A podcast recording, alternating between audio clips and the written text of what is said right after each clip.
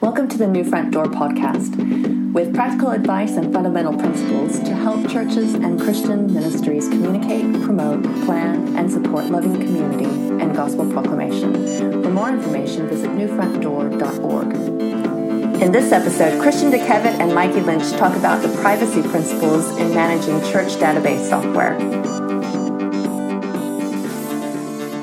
My day job is working on systems that like this are implemented in situations where people are not necessarily tech savvy. Hospitals.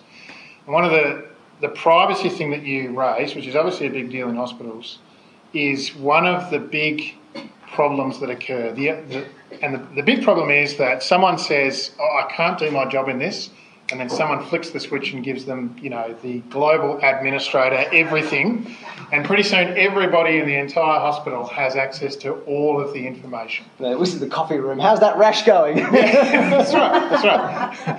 and that's, that's obviously very inappropriate, but it happens in hospitals, and if it can happen in a hospital, it can happen in church, and uh, so I, th- you know, I would raise that as extremely important that you have one person who actually manages the privacy for the church.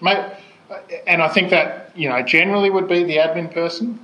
And it's that person that, you know, it can be frustrating. I go to do what I need to do. I'm a safety and care representative, but I can't see all the things I need to see. You know, the temptation is to go, well, I'll give you admin just so you can do what you need to do, and I'll make sure I switch it off tomorrow and tomorrow never comes because you all of a sudden that person has access to all of the personal pastoral notes or anything and as soon as one of those things is gets out, trust in the system just dies, and nobody will will uh, want to use it anymore. Yeah. Um, so the process is like every year or even every half a year, you, you talk with your leaders or you say to your leaders, you've got to just say this one page pro forma thing again, remind people. So we just do that with our student group all the time. Part of the culture um, to do that.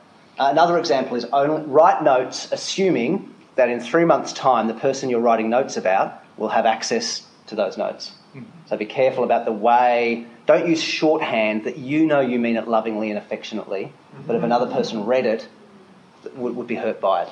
And according to the Australian privacy principles, they would be able to ask for that information anyway. anyway. And so if someone leaves the church and says, I want every bit of information you have on me, they are perfectly entitled to do so under the Australian privacy principles, and that would obviously include whatever is in our bed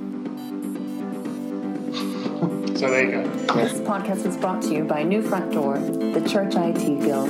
New Front Door exists to help churches and Christian ministries to use IT tools to support IT volunteers, to love people, and proclaim the gospel more deeply, efficiently, and effectively.